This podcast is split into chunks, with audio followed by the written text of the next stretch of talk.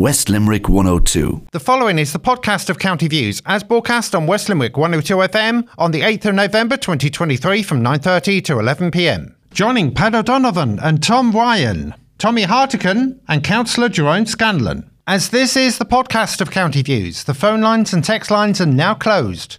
Please do not phone or text, otherwise you'll be unnecessarily charged. County Views is brought to you by Tynan O'Donovan Solicitors, Limerick and Newcastle West. For all your legal requirements, phone 061 314 948. Tynan O'Donovan Solicitors, tod.ie.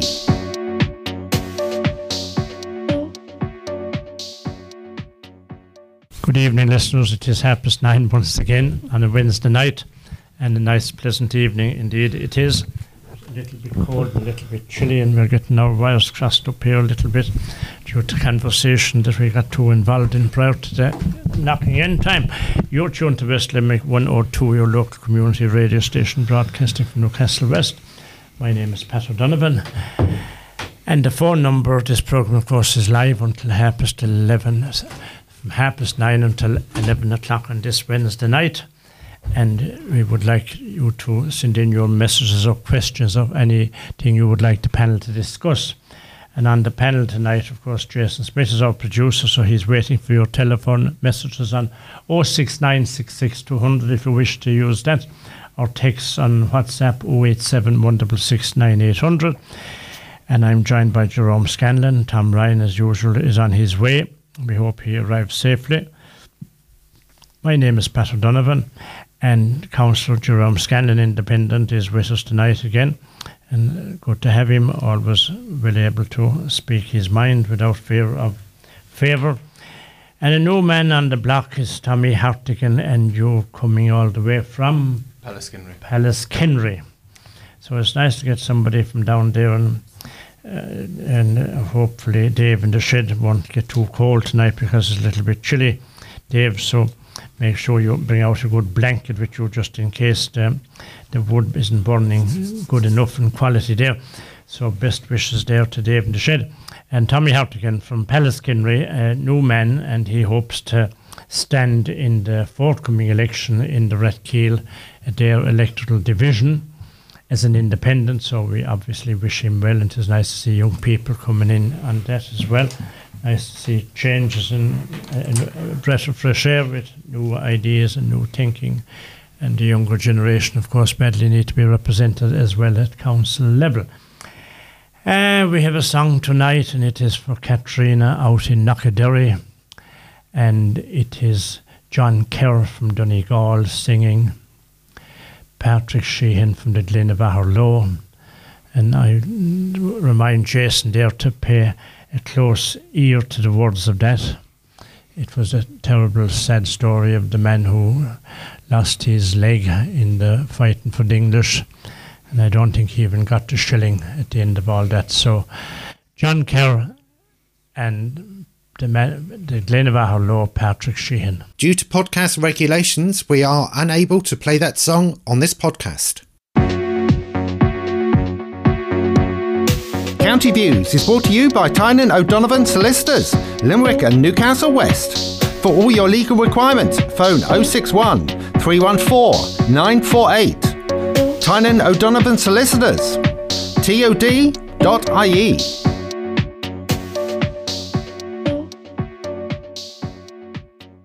It was John Kerr, a native of Donegal, and that was Katrina out in Knockaderry, also from Donegal. And of course, it was famous song there, the Glen of Aherlow, about Patrick Sheehan.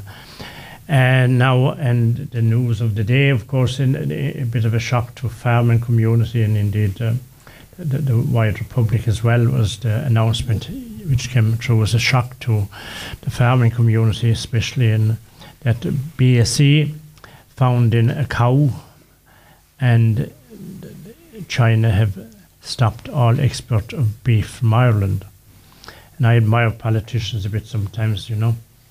No matter how bad the news is, they'll make good news out of it.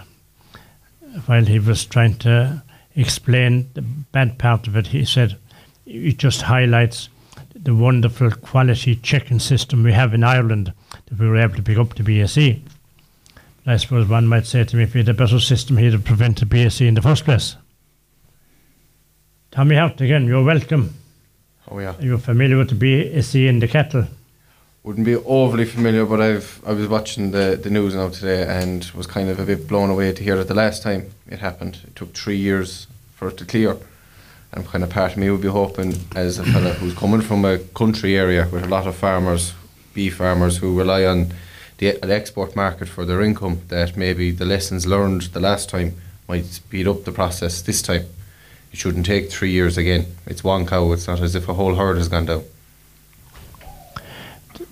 The Chinese and Tom Ryan won't be too happy now with this beef being stopped going to China. And Yeah. th- they were giving out about China bringing us the COVID, but it looks like the Chinese are fairly fussy about quality. Uh, uh, very much so. And we had a three year ban previously even by the Chinese that wouldn't take our beef. Now, if you go back to the 90s, and I lived in the UK, in the UK you couldn't get a T bone steak. They stopped the sale of T bone steak because a little bit of the spinal cord went through the bone of the steak. Tom will be an expert on this. No T bone steak to be had. You could get fillet or you could get sirloin that was how strict they were with regard to what concerned them in terms of. Now, a number of people died of uh, some related disease at the time. Hopefully, those days are over. And it's, I think, Tom will explain better, there are two forms of this mad cow, as we'll put it. One is the old acute one, and apparently the one that's been detected was detected back in 19 before the first Chinese ban came in, and the one that was discovered recently is what's the term, Tom? It's it's very different anyway from that previously, which was a cause of major problems. So I, I obviously we have markets, uh, Pat. we have very significant markets for beef. I'm not saying we don't want the Chinese market, we do. And the more markets we can get, the better. But I wouldn't be losing sleep over uh, not being in a position to supply beef to China. But hopefully, hopefully, it'll be a, a, a very brief interlude. We had many, many millions of exports going to. I don't know the value of it. It was 18 million, if I'm not. something That's 16, Tom think was it 16 or 18 million? 16, yeah. 18. Well, every million adds up, you know. does indeed, yeah. yeah. Uh, it's not a huge market, you know, in the in the, the beef world, but at the same time, as you as you rightly said, all markets are, are all customers are important. The Chinese, you see, there is a special arrangement with the Chinese that in, that in the event of any uh, of anything happening or any, you know, such as like you'd have, I mean, the BSE is, is a shock to everybody now, and how to detect it at an accuracy as well, you know. So, like, it, it is an unusual case, probably be investigated fully by the department, who are fully who are fully armed to, for the, you know, they have very very strict rules and regulations in play. But the Chinese market, you see, is very important for us uh, in other areas, such as baby foods, and I mean butter, skim milk, all milk powder. It's a huge market, and it's a market that's that's contracting. So it is it is important as well that that we you know that that our good reputation in the food manufacturing world is maintained. And let's hope that this is an isolated case. Yeah, God willing. And as you quite rightly state, Tom, the other markets we have in relation to dairy, Kerrygold butter, Wyatt's being an example of it, Correct. uh, is, fa- is of far greater value to our economy than the 16 or 18 million of beef exports. But there was. uh, China had potential there. Oh, you know. absolutely. We yeah. haven't gone in since January, only But- nine or ten months, so the but- potential was there to increase. Yeah, it's a very short window th- that beef has been marketed uh, after the three year break, but hopefully uh, this will be a, much shorter. Now, an, an item I said, uh, quite a number of items I see there. Some of them, you, you, even though you read them in the paper, I just feel you couldn't read them on the radio. I did, did uh, exchange here yesterday, and it was half past eleven to one. And of course, this goes out tomorrow morning. Repeat half eleven to one as well. But it was about a, school teacher in his early twenties sending sexual explicit explicit messages to first year students. he got he, he got sacked completely. It went to the court. He was struck off. Struck off is the word I'm looking for. Garda boss loses officer suspension appeal case. The Garda commissioner has lost an, an appeal over the suspension of a Garda who engaged in sexual activity with a female in a Garda station. And the lady in question came in to make a statement about her sister who had been arrested and she finished up having sexual activity with the guard in question in a rural station. And the guard had already been disciplined and he got a reduction in his wages. And I understand then that the guard, the commissioner, decided to have him expelled, and it was on that expel that was rejected because he had already been dealt with previously. So it would seem, Tommy, that the guards aren't that busy really as, as we thought they were. Well, I think uh, as a person who comes from a family with a history in the guards, I think painting them all with one brush probably isn't uh, what I would advise anyway. Um, more than likely, the commissioner's actions should have been the first uh, reaction to it. Um, I can't say that I would disagree with his um, line of thinking in terms of trying to get rid of the guard.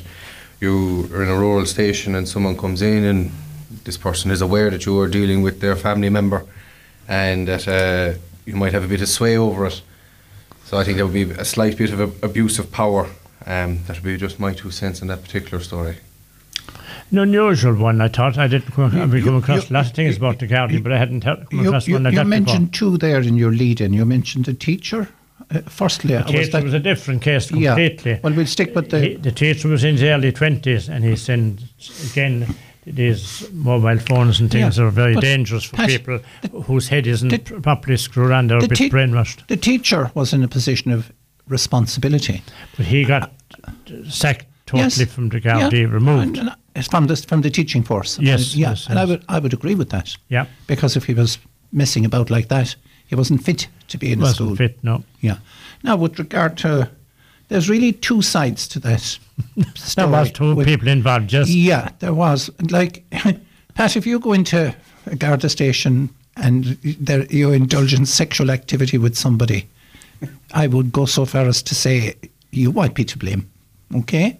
And I don't want to be sexist, but So you're suggesting she provoked him like into a sexual activity? maybe provoke isn't the word I'd use. she There's misled such him. a thing as She- encouragement. Pat. She led him. It might have been encouraged. I don't know, but that's how I would feel about it. Yeah.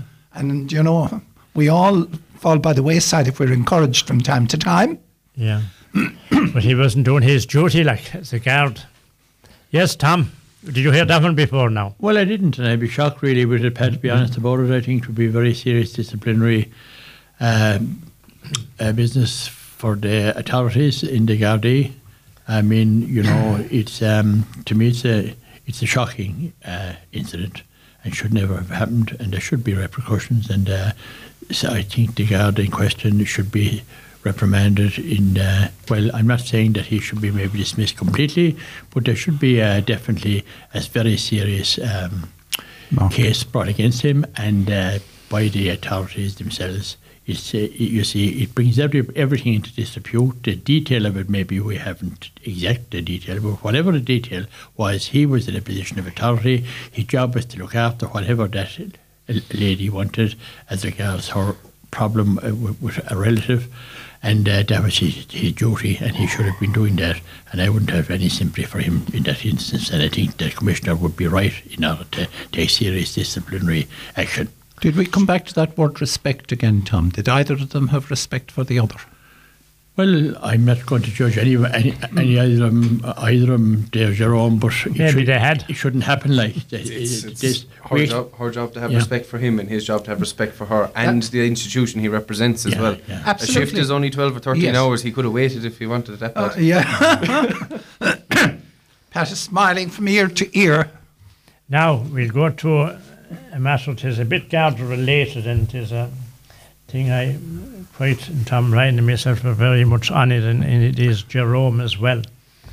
We have this latest thing here now and Jerome we've discussed it a few times but I think it's time to raise the tempo. I'm worried about this. Yeah. antisocial behavior, they call it.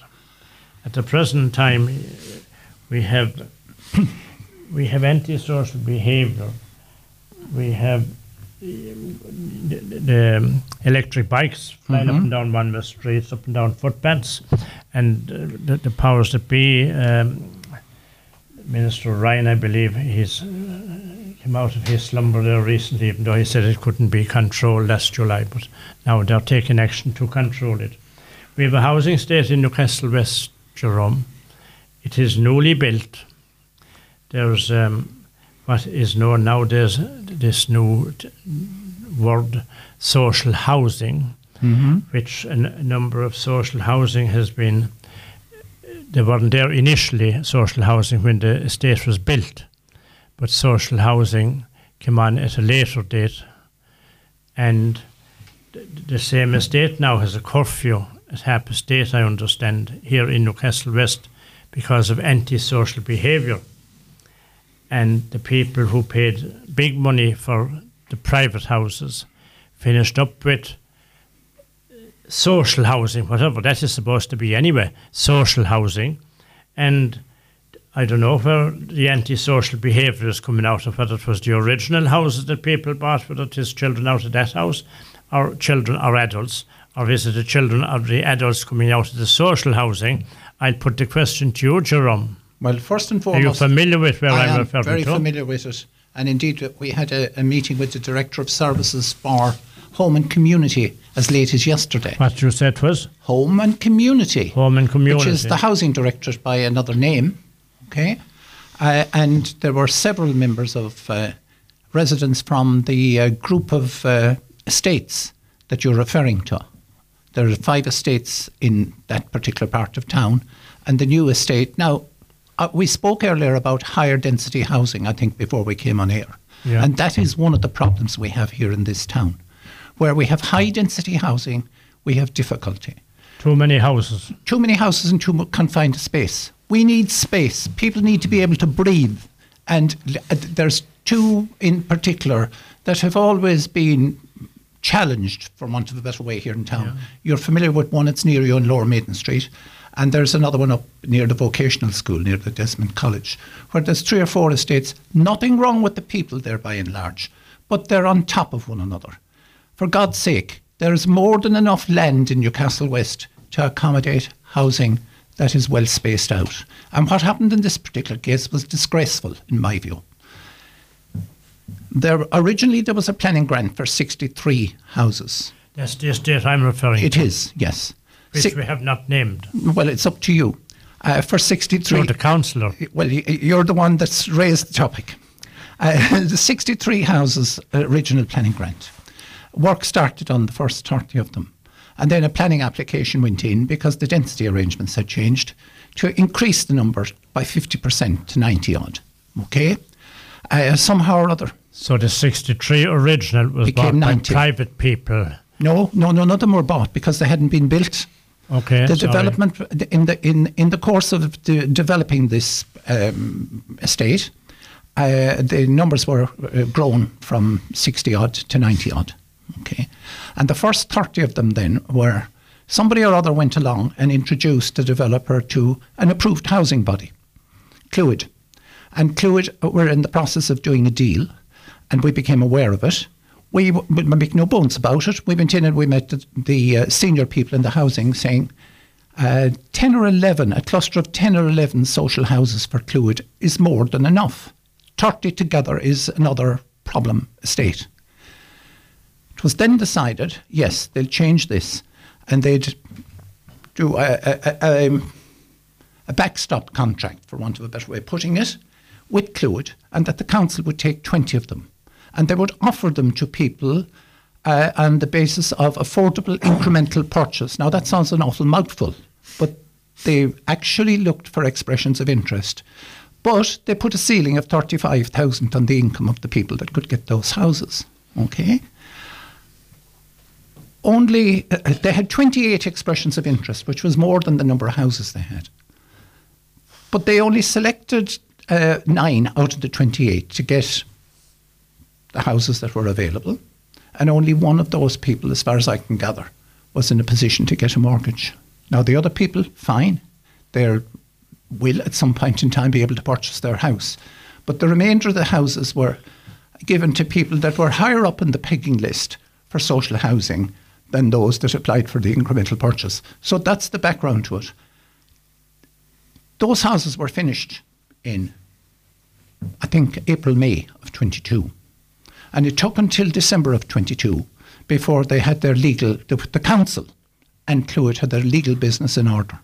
So by the time anybody occupied those houses, it was Christmas and after Christmas of last year. Cluid are very well managed. I have no criticism of the people managing Cluid. It is a good, approved housing body. They do their business correctly. Where did the original people that bought the houses privately themselves? No, hold on a minute now. We're talking. The, private houses are four other estates within the same Beside, within the same circle. within the same area. Yeah. So you know, So we can't take it in isolation now. We have private houses Yeah, bought have- privately by people. yeah, who have large mortgages, by the way. large mortgages, in some cases, yeah, some people who now claim they can't sell because of the antisocial behaviour Well, and yeah. they can't live there before, because of antisocial behaviour. Is that what you hear? Yes, that is a. That's what that, I hear. That concern was raised with the director of service, uh, Ms. Caroline Curley. In the town of Newcastle she West? came to Newcastle West to meet the resident groups yesterday, and this was raised because there is there is a concern, and I think some people over there seem to be left of the opinion, but by possibly the developer, somebody connected to the developer, that there was going to be a notion of uh, social housing there. That all the houses that would be built there would be social. The And- remaining lot. Yes. And somebody even made the statement that they were, you know, told it was time to sell up and get out of there. Yeah. Now, g- gentlemen, Tom, Ryan, and, and Tommy have to get left out of that conversation.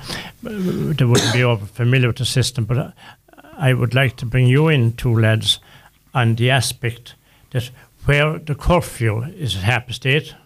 Well, I, I haven't been told about a curfew, and I'm not aware of a curfew.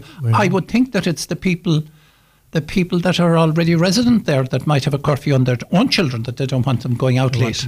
because And and there has been a problem there, and this was raised yesterday, where you know um, youngsters, and, and we can't say that they come from there, but there's a, a, a pattern of people coming through another adjacent estate now that never happened previously. Now, having said all that, Jerome, my real point uh, in all of this is that this so-called antisocial behaviour we had it last October, a year ago here in Newcastle West, it is guard the feet on the street. And you wouldn't have antisocial behaviour if you had guards like in the olden days doing their duty, policing, and there was a complete, total lack of policing, in my opinion, I- Tommy. yeah, and just one Yeah. point on that. The group that came in yesterday very vocally and clearly made the point that there was never a Garda, a need for a Garda presence in the estates that you referred to until recently.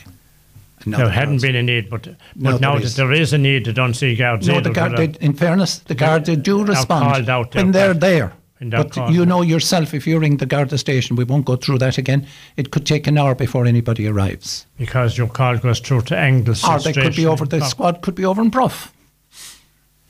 Policing, Yeah, or um, lack of it.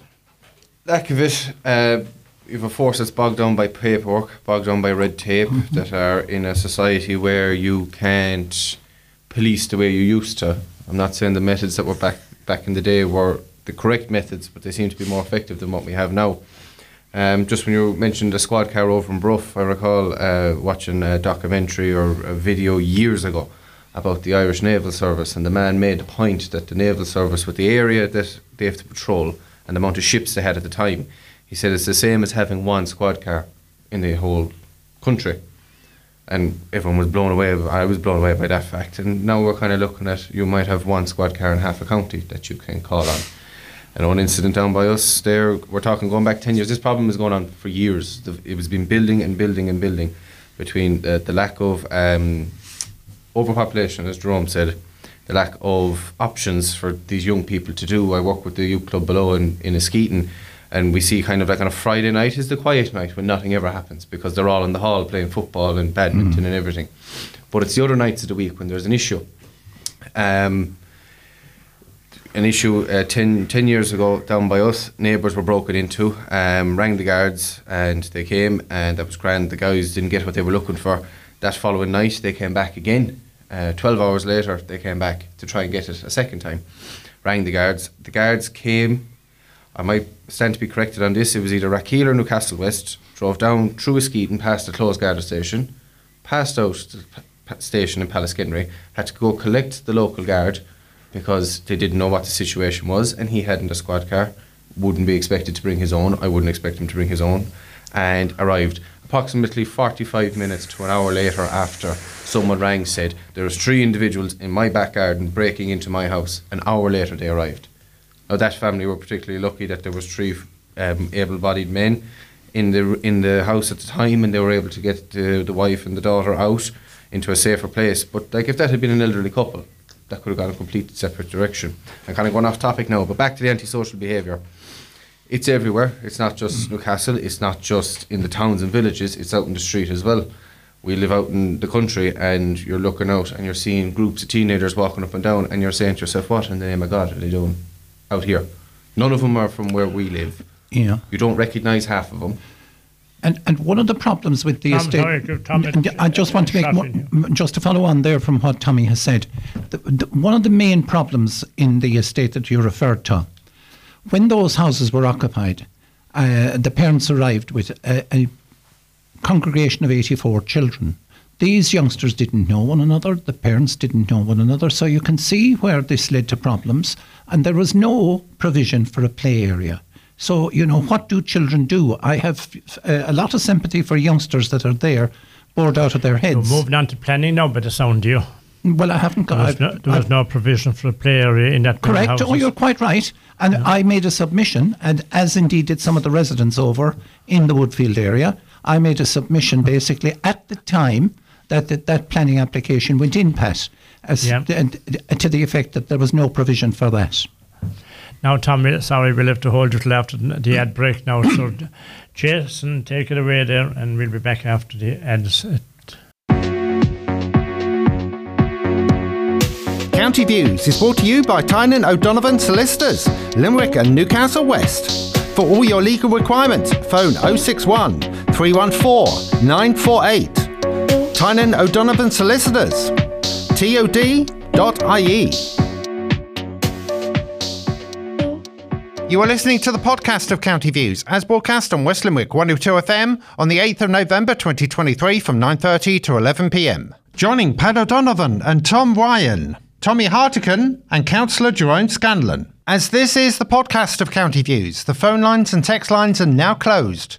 Please do not phone or text, otherwise you'll be unnecessarily charged.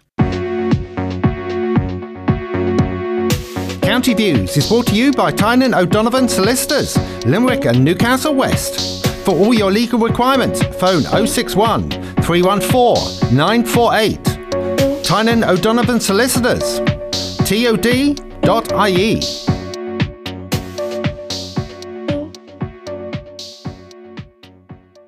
Back again, listeners, and you're tuned to West Limerick 102 FM, broadcasting from Newcastle West, your local community radio station. And we were talking there about the housing situation. And of course, we'll stick to that because we, as it wasn't bad enough, as I said previously, people are. Uh, I'm an auctioneer. They're in nearly double numbers every day looking for house to rent, property to rent, all kinds of things. And now we have the government saying that the people from Ukraine who are in the country for three weeks, they're supposed to come out of their locations now and rent as well.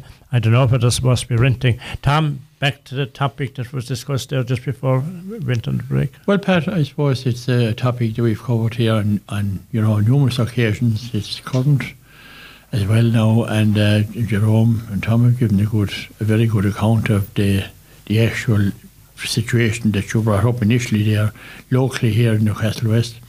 But uh, that has been the trend, Pat, in a lot of in Limerick City for years. That's what has happened here will escalate. There's no doubt about that. Get worse, and uh, the people that are that are that, that feel intimidated, they'll be allowed. They'll be allowed uh, be intimidated, and the thugs and uh, this antisocial behaviour is is a lot of it is, is criminality, tis drugs is the next it will be the next item on the agenda there. And uh, the chaos then and no regulation, no supervision by the people that who have who have a lot of these houses, these people, and no Gardaí.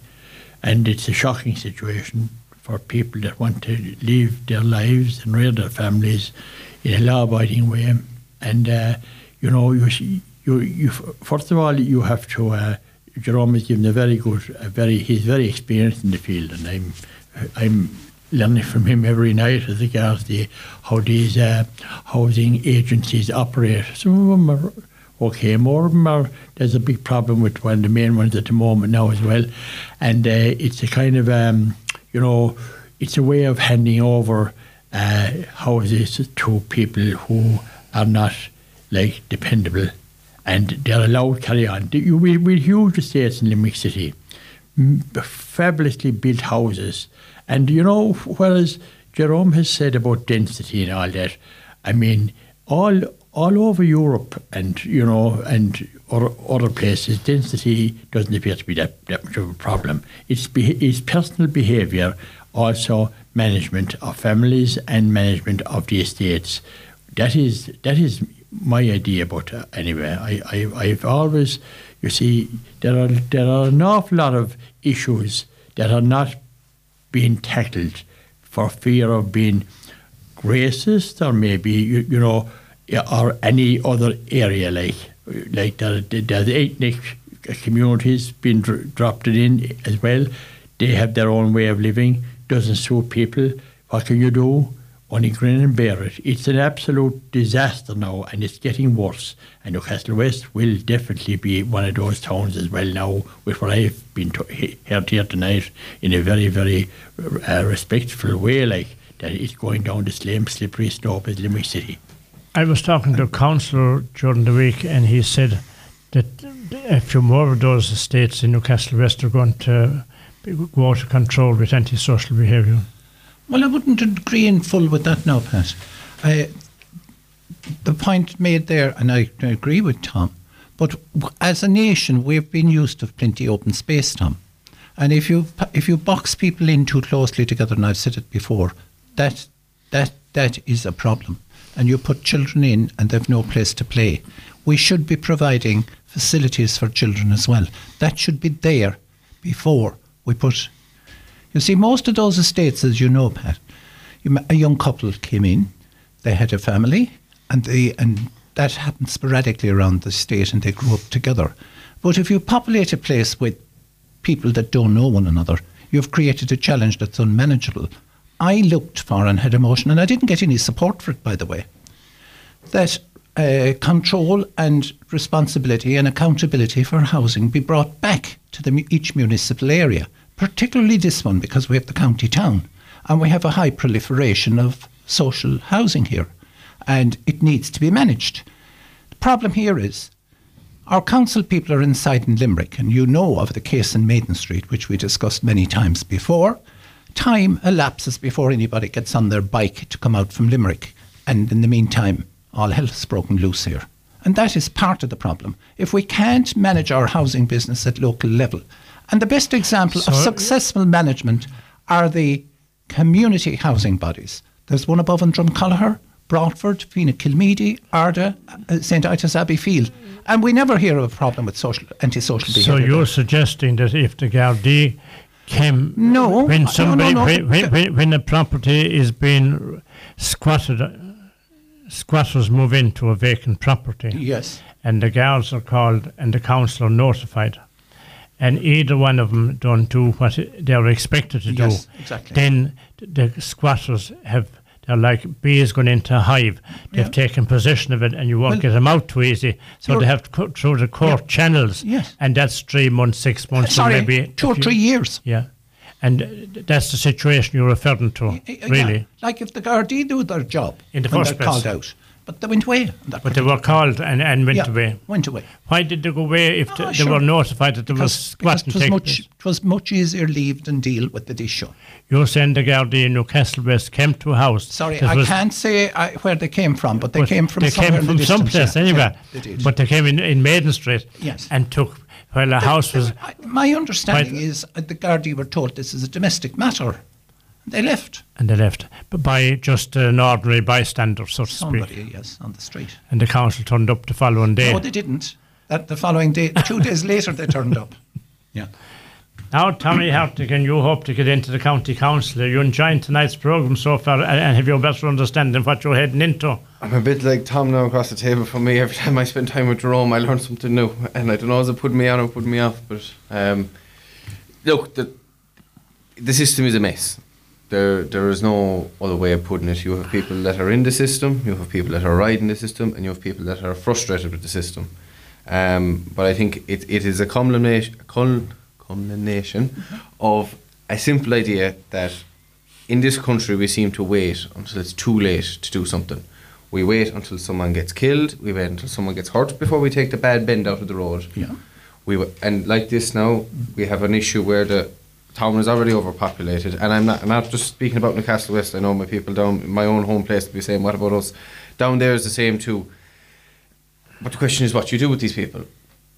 It, Jer- Jerome Yeah, got yes, say if uh, you could yeah, wave your magic and- wand and, and, yeah, you could and put when, those houses when two I go into, where and do I'm those not naming the people people, go? when I go into the council, but Tommy Hartigan has to be housed, whether you like it or not, Jerome, he has to be housed. And that is an issue, and people have to be housed. But in my view, uh, the Garda vetting process needs to be number one. But you, And, and getting uh, just one other point that I didn't make, and this is where housing development is gone p- totally pear shaped. If Patrick O'Donovan, as a private developer, wants to build an estate of houses, the bank don't particularly want to see you coming. Be- uh, You're building them to sell to the private sector. But if Patrick O'Donovan arrives, and I have a nice, cosy deal done with an approved housing body, that's government guaranteed backed banked. And the bank will say, Brilliant, Pat, come back. Have you many more of these projects? Because it's as good as bonded. The state is going to pay.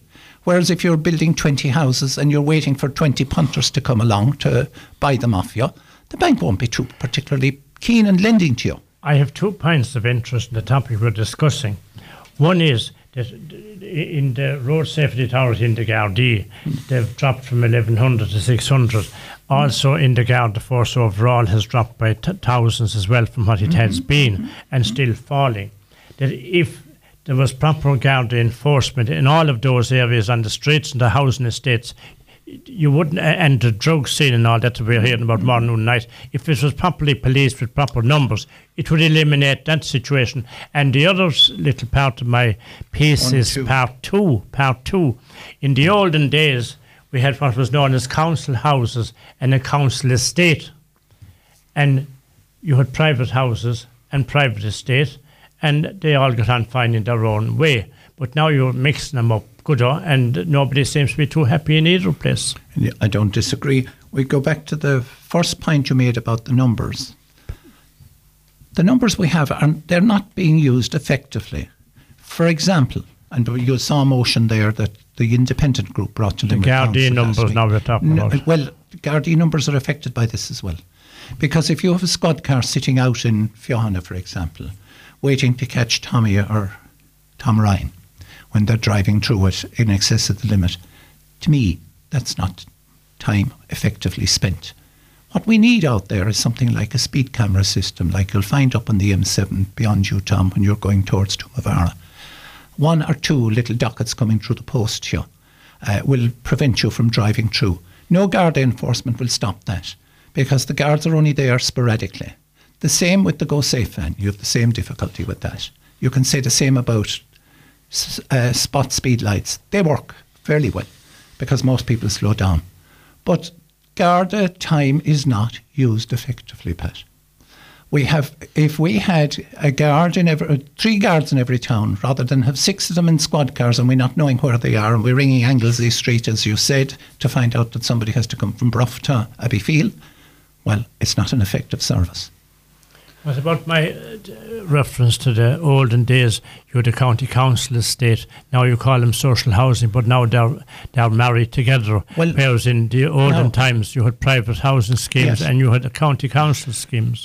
The council, yeah, in the olden days, the council built their own estates. But if you look at those now, we'll take Castleview's nearest to us here. Well, right beside. park I'd refer yeah, to, well, we can both. We'll talk to we'll talk about Castleview. The vast majority of the houses in Castleview are privately owned today. There are very few in number uh, still uh, council tenants up there. The majority of people bought their houses. And that's what we had in the past. We had a population who aspired to become homeowners. And they got a house from the council. They were glad, and they'll tell me that, to get four walls. And they purchased To- it. And they eventually purchased it. And they spent on that house over the years, and now they have a home. But today, today, Pat, courtesy of the charitables, and with the charitables to me are these housing bodies that are so called do gooders, we won't name them. But the majority of the approved housing bodies are for profit, and they run their business slightly different to the charitables. You get everything. You get somebody to support you in case you can't boil an egg. Uh, uh, you know, this is where we're at. Tom, come in before the ad break. No, well, Pat, uh, what you mentioned a while ago, you know, there's a ma- there, there, there are major discrepancies, and uh, in our in our system, we this program has devoted an awful lot of time to the Gardaí, and we could devote every night to the Gardaí and the management of the Gardaí and the numbers and how they operate, how they, I mean, how they're how they're managed. And I was listening to Joe Harris yesterday. He was before uh, a Dáil committee with his team, with his top team, also the Minister for Justice with him. And it was absolutely pathetic to listen to him now because he was pressed on one point by Donegal, by the uh, Kevin Monaghan, I think, TD. And it's what we've said here, and I've questioned Jerome on, on numerous occasions, the, the interaction between the our, our councillors who are our representatives like here the, the ordinary individuals and the Gardaí at local level.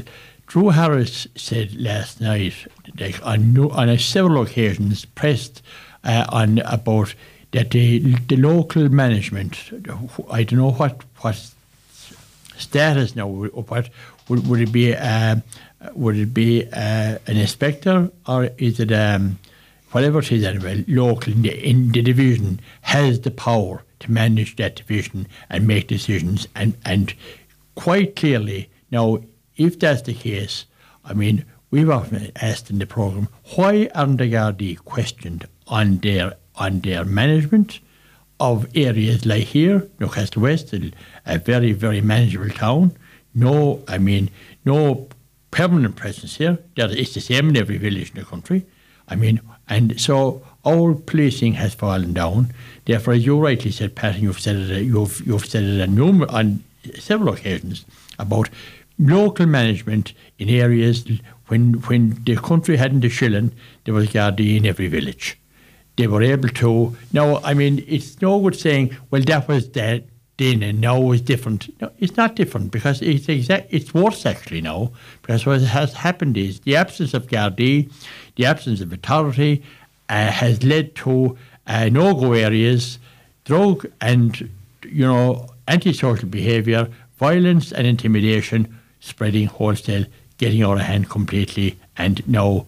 Who's going to be responsible for, um, for that? Our governments are responsible for that. Agreed. That's who's responsible.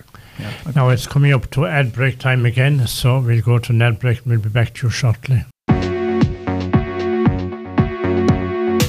County Views is brought to you by Tynan O'Donovan Solicitors, Limerick and Newcastle West. For all your legal requirements, phone 061 314 948. Tynan O'Donovan Solicitors, tod.ie.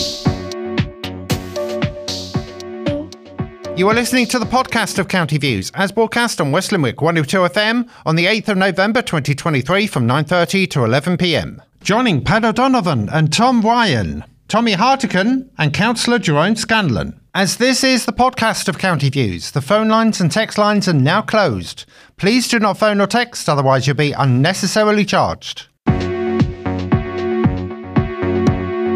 County Views is brought to you by Tynan O'Donovan Solicitors, Limerick and Newcastle West. For all your legal requirements, phone 061 314 948. Tynan O'Donovan Solicitors. TOD.ie.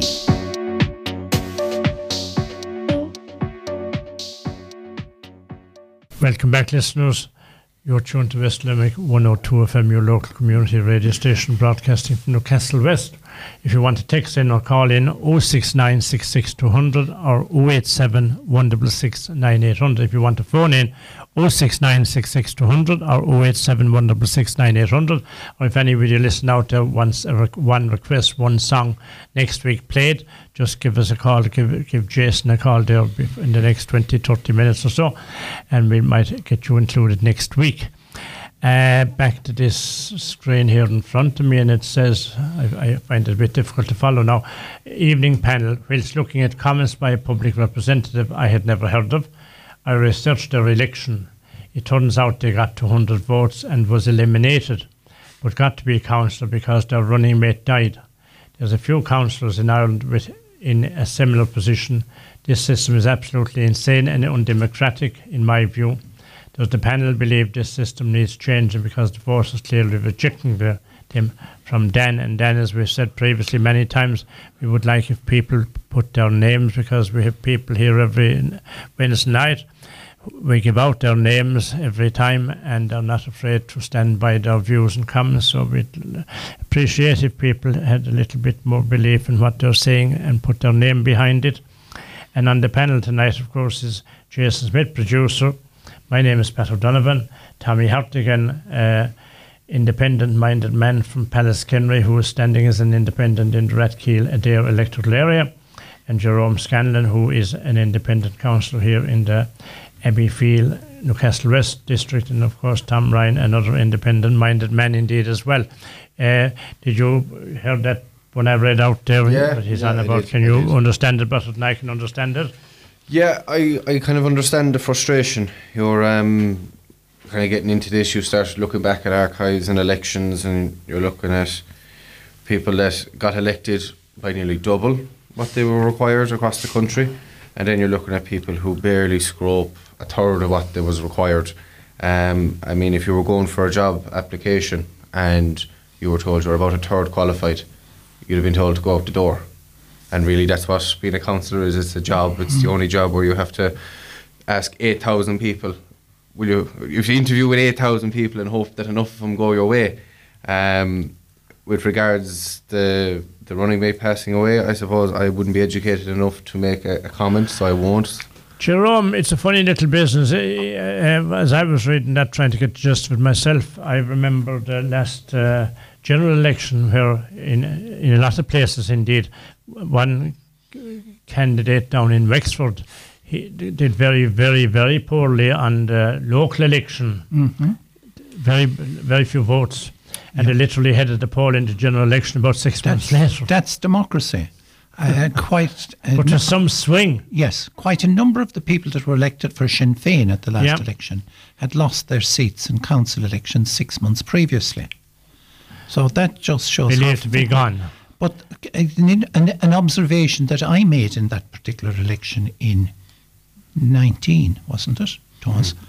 Um, people were telling me at the door, I'll vote, f- we're, we'll vote for your party now, okay? But wait until they come, wait until the TDs come to the door for the general election. That was fed back, but it obviously didn't resonate with those that were told. They still carried on as before. Now, on Dan's point, and I'd like to comment on it if I may, with regard to the person with the 200 votes, that is a problem with the party system. So we'll assume the party ran three candidates and they took two seats, and one of the two passed away. And the third candidate was the sweeper, really. But the third candidate is the one that's from the party, is the one that's entitled to the seat, even though there could have been seven more candidates on the ticket for the local elections that were ahead of him at the final count. Still, the party decides that that person, more than likely, or an alternative person from the same party, takes the seat of the deceased. That's the system. And it's, it's probably even less democratic from the point of view of an independent might pass away, because the uh, or an independent that might decide to re- re- uh, resign or retire, because they more or less nominate their own replacement. They give it to somebody who didn't even stand at all in the election. Yeah. Well, in most cases where there are co-options, it's somebody that has, hasn't stood before. Well, so we have a case here in West Limerick where the person didn't stand at all because uh, the, the independent person got elected and he gave it to a family member to replace him. Is that correct? Uh, uh, ye- yes, yes. That happened in 20, where, TD went where when Richard got elected, his brother replaced his him. brother who hadn't Now, stood for any election. Now, I will say his brother is a very effective councillor, in my humble opinion. Oh, Tom. Well, I suppose it's called co-option, Pat, you know, and Yeah, uh, yeah, it's, yeah. It, it's part of our local government system anyway, you know, and uh, I'd say that um, it doesn't apply at national politics and it, it, is a local situation. I, I I would admire anyone that would put their name to a ballot paper and, uh, you know, I'd definitely say well done, you know, even that, that, uh, they, they, mightn't have got uh, a, a big vote or a low vote. You know, I mean, anybody that is that that are what we do, what, what we really need is we need people to go forward. Uh, the the party system is is uh, is can be very very uh, di- it can be difficult, you know, because they they it's hard to break into it. Number one, I got a call tonight from a lady. Uh, she said she was going to. I didn't never, I didn't hear her before, and uh, she left a, a, a, a, a, no, a message on my voicemail. And uh, you know, just to say she, who she was, and she was going for uh, the- for the council. I, I, I said is she a lady like, and I said good. It's good to see people putting forward their name like Tommy. It's great to see. It's great to see like people, young people, or not so people not so young. Anybody that has the that, has the wherewithal and uh, and the will to put their name down has to be respected. But my query is when they are elected, that's the that's when the problem starts. Then we have silence. We have we have them in Newcastle West, and we have them in the Dare, and we have them in the Kilmallock area, and like there's the silence and their inactivity on serious serious issues that they were elected to are absolutely nil, an absolute disgrace. Silence from mm. some, Tom, not all. Exactly, Jim Gerard. Thanks, Dan, for that one. And it was much better than I had read it at first. Uh, the question was very much worthwhile. Dave in the shed in Pallaskenry, by the way, he said he has a lovely warm fire in the shed and smoke heading up into the sky. And once the Minister Ryan doesn't hear about the smoke. the, the, the smoke heading up towards Dublin, you'll be all right. Here's the stove on. Antisocial behaviour. There is not enough Gardaí around. Are leaving. They should increase the Garda wages as an incentive for more people to join the Gardaí. They definitely need something fairly fast because it's getting very serious. Would and another one? Would the panel agree with Fianna Fáil leader Micheál Martin that this government should run the full term until 2025 due to there have been a very successful run according to himself? Due to their very successful run according to himself, James Holmes and. And should the government go outside the state from the Assistant county Commissioner, as known the top county have applied for same? Now, that's an interesting one. It's almost unbelievable that we have a position, and uh, and Marie McMahon, I think, is the lady who has uh, retired. Who was here in Newcastle West? with She was here in Newcastle West. I met her a few times. She was uh, she was from across the Shannon there in Killimer, that area of Kilmurry McMahon, that part of West Clare. Should the government go outside the state from the Assistant county Commissioner, as none of the top Gardaí have applied? It's unusual that none of them have applied.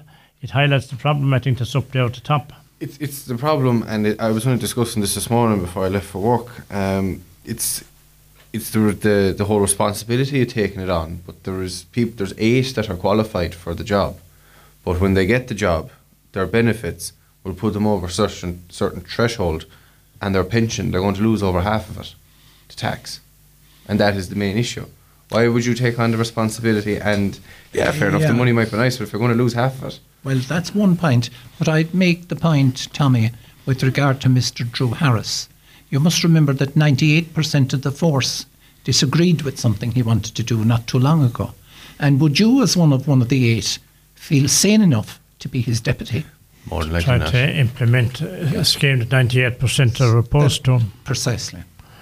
Tom, it's, it's a strange looking situation, isn't it? Well, it, it goes and it confirms, Pat, our uh, general opinion on the programme for years now that the management, uh, top management of the Gardaí is in chaos and incompetence and and uh, you know and the fact that that there that is a pension situation and the amount of the pension frightening that has been drawn into into this now and given as a reason for the, why there's no candidates.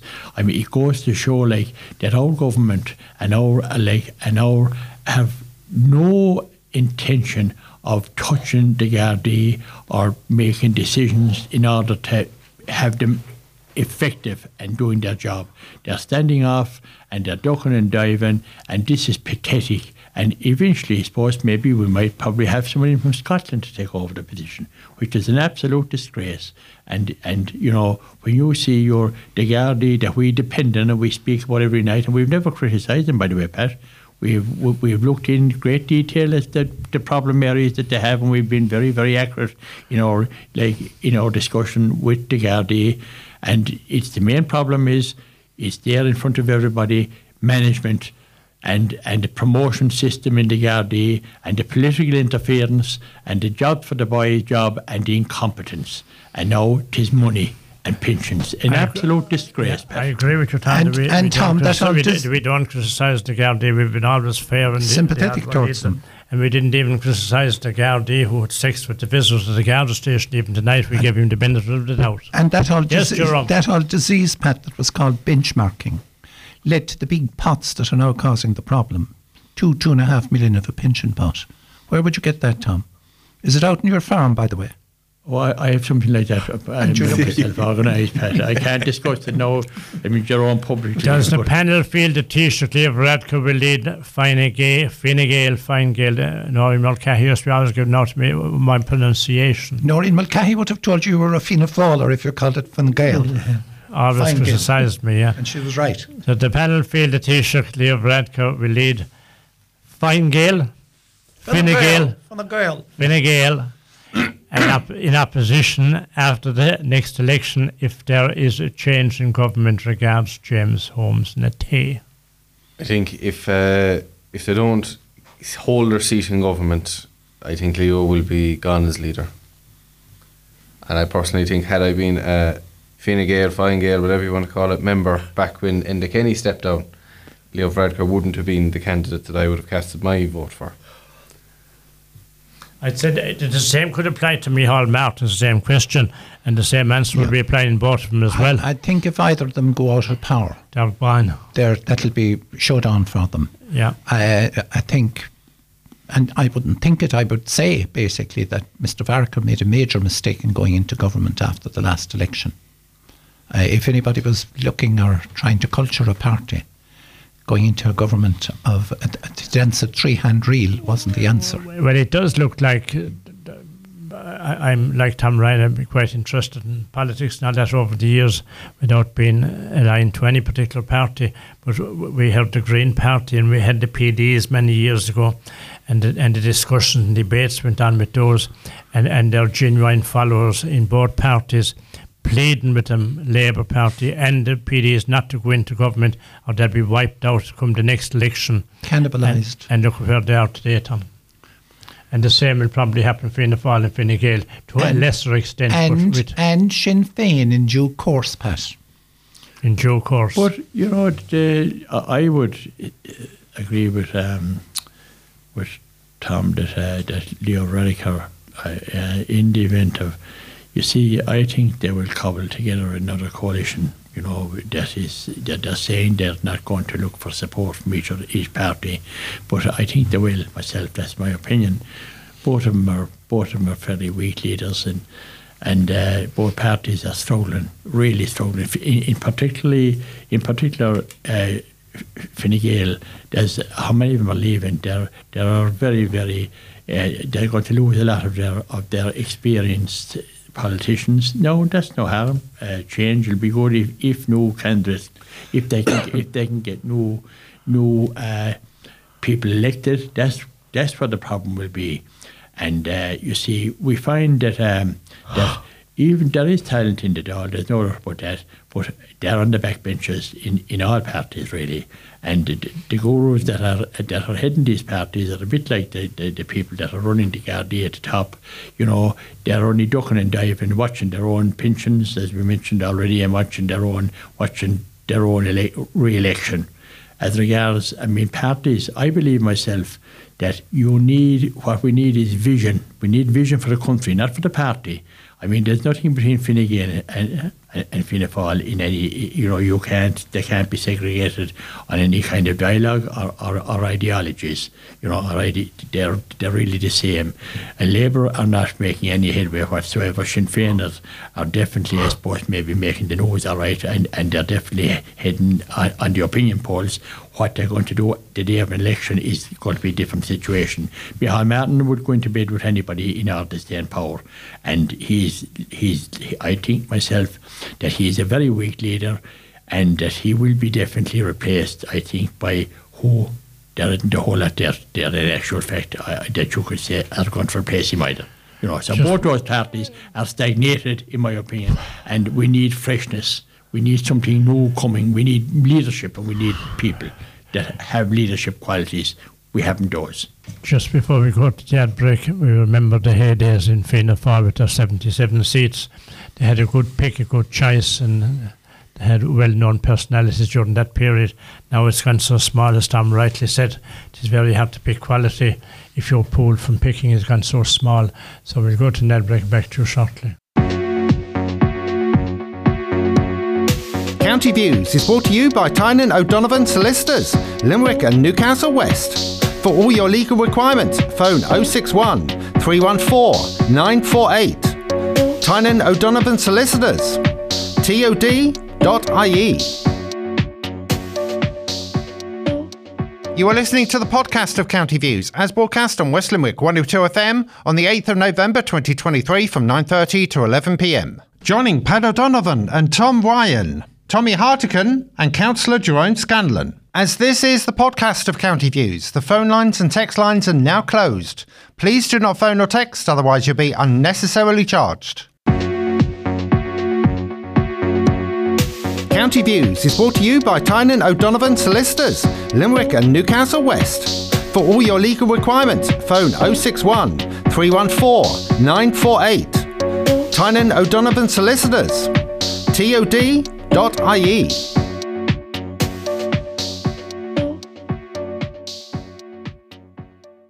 Welcome back, listeners. You're tuned to West Limerick 102, your local community radio station broadcasting from Newcastle West. We also do a 50 50 draw to keep the bills paid, folks.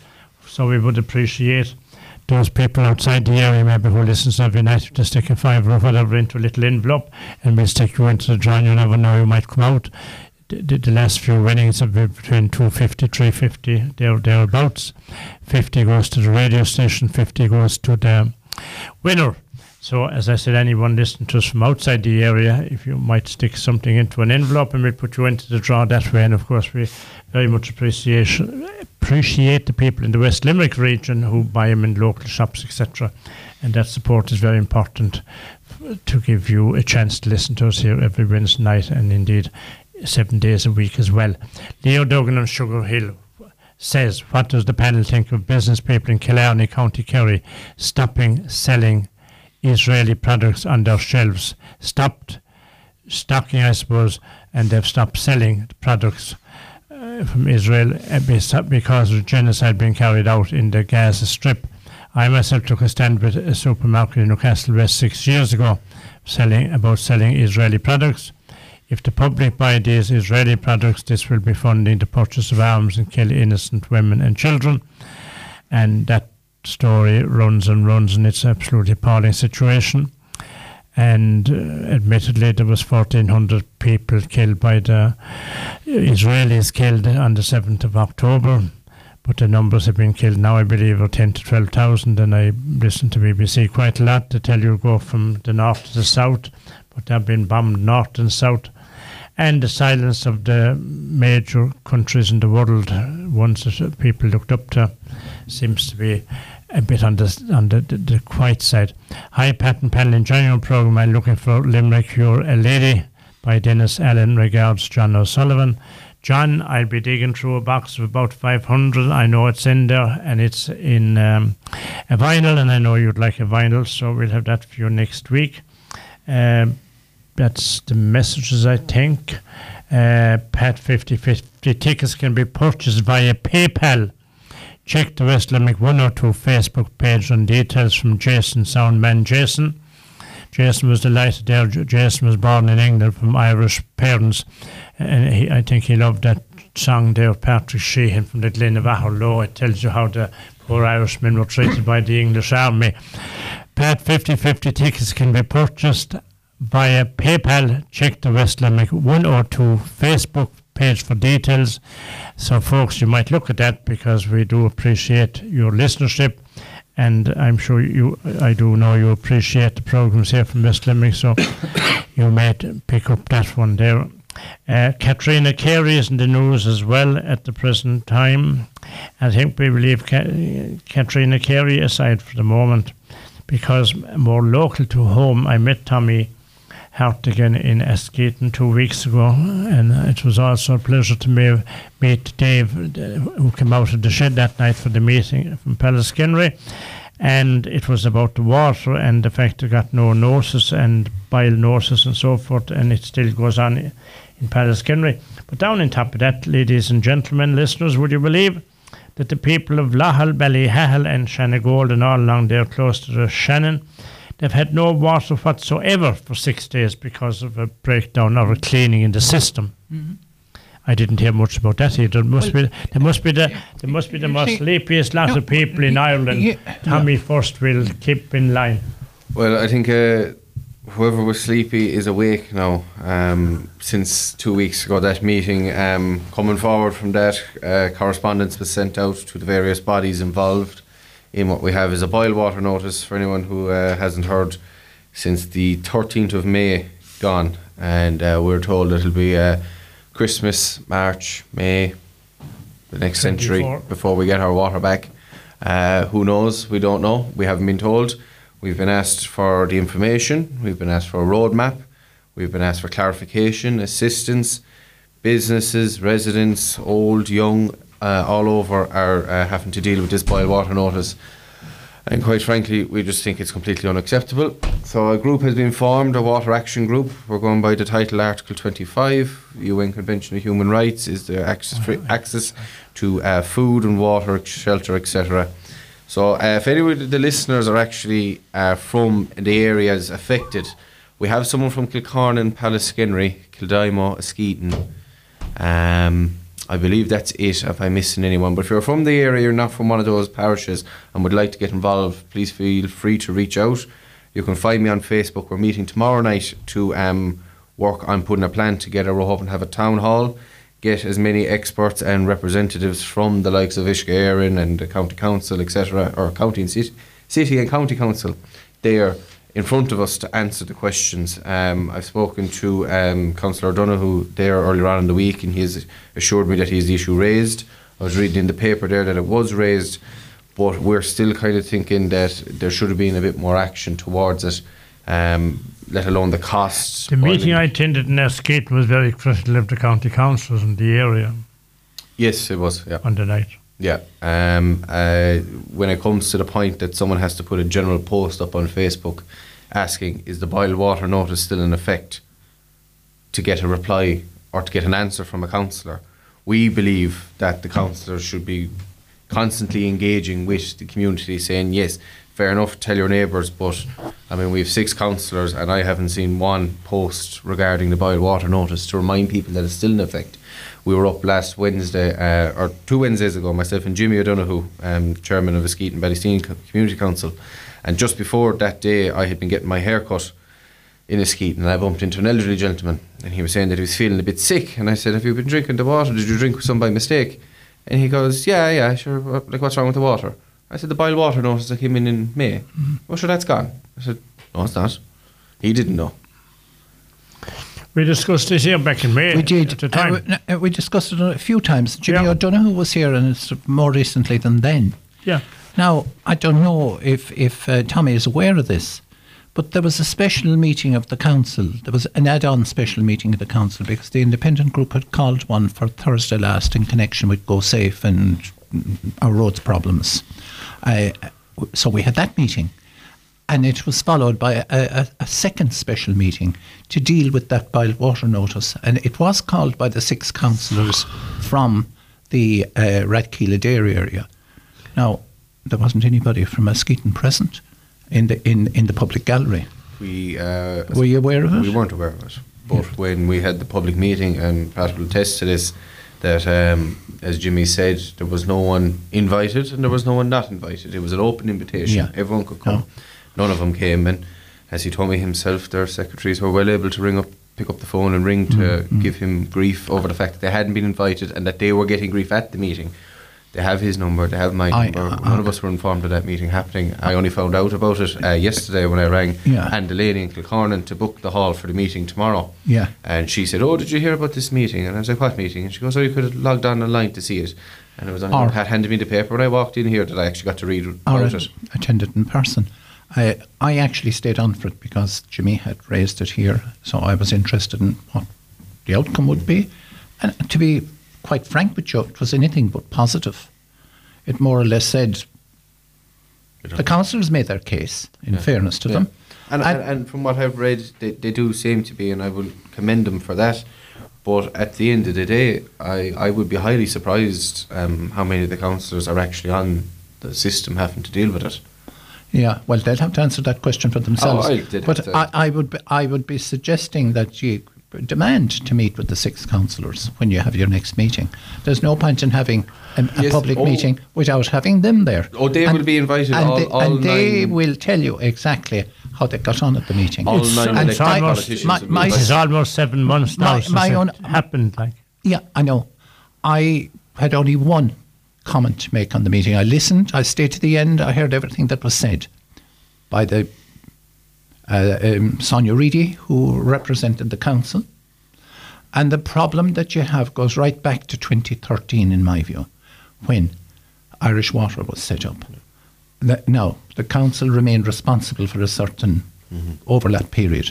And I would say your difficulty down there that the council, in my view, should still have ownership of that, even though Irish Water are meant, Irish Gas, they're now are. is Lahal, Shenna they're all in Rathkeale area of that. They are, they are.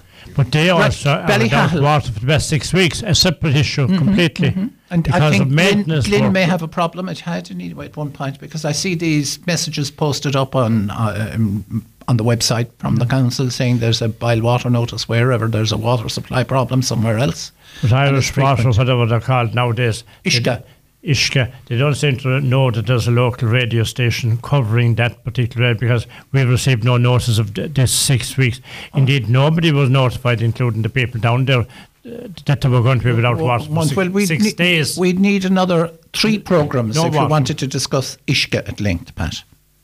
Not one, about three. Tom, Well, uh, I, I'm, you, I can't understand this whole situation because I mean, and maybe putting the actual blame and putting our emphasis on our local councillors, uh, maybe you know is okay. They're they're one of the frontline people.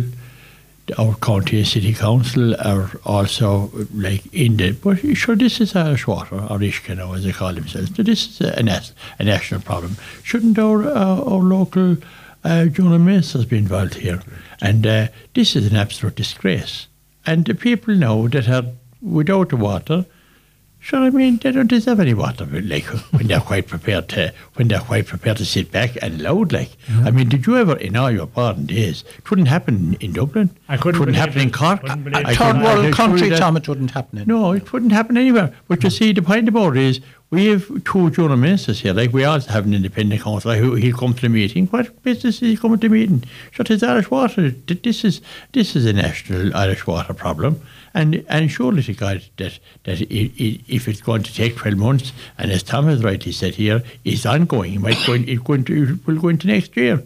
Sure, I mean people. Oh, could- it, it will. We, Yeah, we, yeah. we were told. ah. well, that would be. I, I, I, I feel that uh, that i i it's uh, definitely neglected by our two junior ministers, number one. And don't forget, Tom, that they were never supplied with a water tank. Never So they had supplied to with buy anything, bottled sure. water. Wasn't, it wasn't even mentioned on the radio or anything on the on national radio. On anything, no. Uh, on anything. And I suppose I should just clarify there that we do realise that it's not council, not the councillor's own fault, but at the same time their job is to represent us. We don't feel like it's being done, and a kind of the, a bit of the frustration is coming from why do we have to form another committee on top of another But committee? as Tom has rightly pointed out, don't forget, you have three TDs for this area as well, two but- the Yeah, ministers. d- but we, we, we didn't get a reply from one. One of us refusing to talk to us. One of us got got back to us with kind of a, a half-arsed um, promise. Can I ask which one is refusing to talk to you? Is that a fair uh, question? You should not forget Mr. Phil Hogan in all of this. Yeah. Who, which one of them refused to talk to you and why? I'm not willing to say on air. He's Pe- cute enough, Tom, pe- isn't pe- he? People can guess. well, that's well. You see, that's the problem here. Like he won't mention it there. So what, what good is he inside? Going to be inside the county council office or inside If he the county council to- table? We need respond, people. They should be Yeah, named. We need The people to one be able. closest to home. Yeah. Yes, we know, that we know, we refused know. to respond. Yeah, we need people to People to can tell- take out a map and guess it. Exactly. Jerome is sticking all kinds of finger, fingers up there. So, uh, John O'Sullivan, John will be playing uh, Limerick, You're Lady. If you Jason has the original version, I have the original version, so we'll pick the cleanest, sweetest version of you for next Wednesday Time night. to say good night from Cats, isn't it? Good night from who? You know the musical Cats? That's Yeah. one of the famous parts from it. So, good night from Jason, Tommy Hartigan, Jerome Scanlan, Tom Ryan, and myself, Pat O'Donovan. So, until next next Wednesday night, folks, take care. 102 FM. You've just been listening to the podcast of County Views, as broadcast on West Limerick 102 FM on the 8th of November 2023 from 9.30 to 11pm. Tommy Hartigan and Councillor Jerome Scanlan joined Pat O'Donovan and Tom Ryan for the discussion. County Views is brought to you by Tynan O'Donovan Solicitors, Limerick and Newcastle West. For all your legal requirements, phone 061 314 948. Tynan O'Donovan Solicitors. TOD.ie.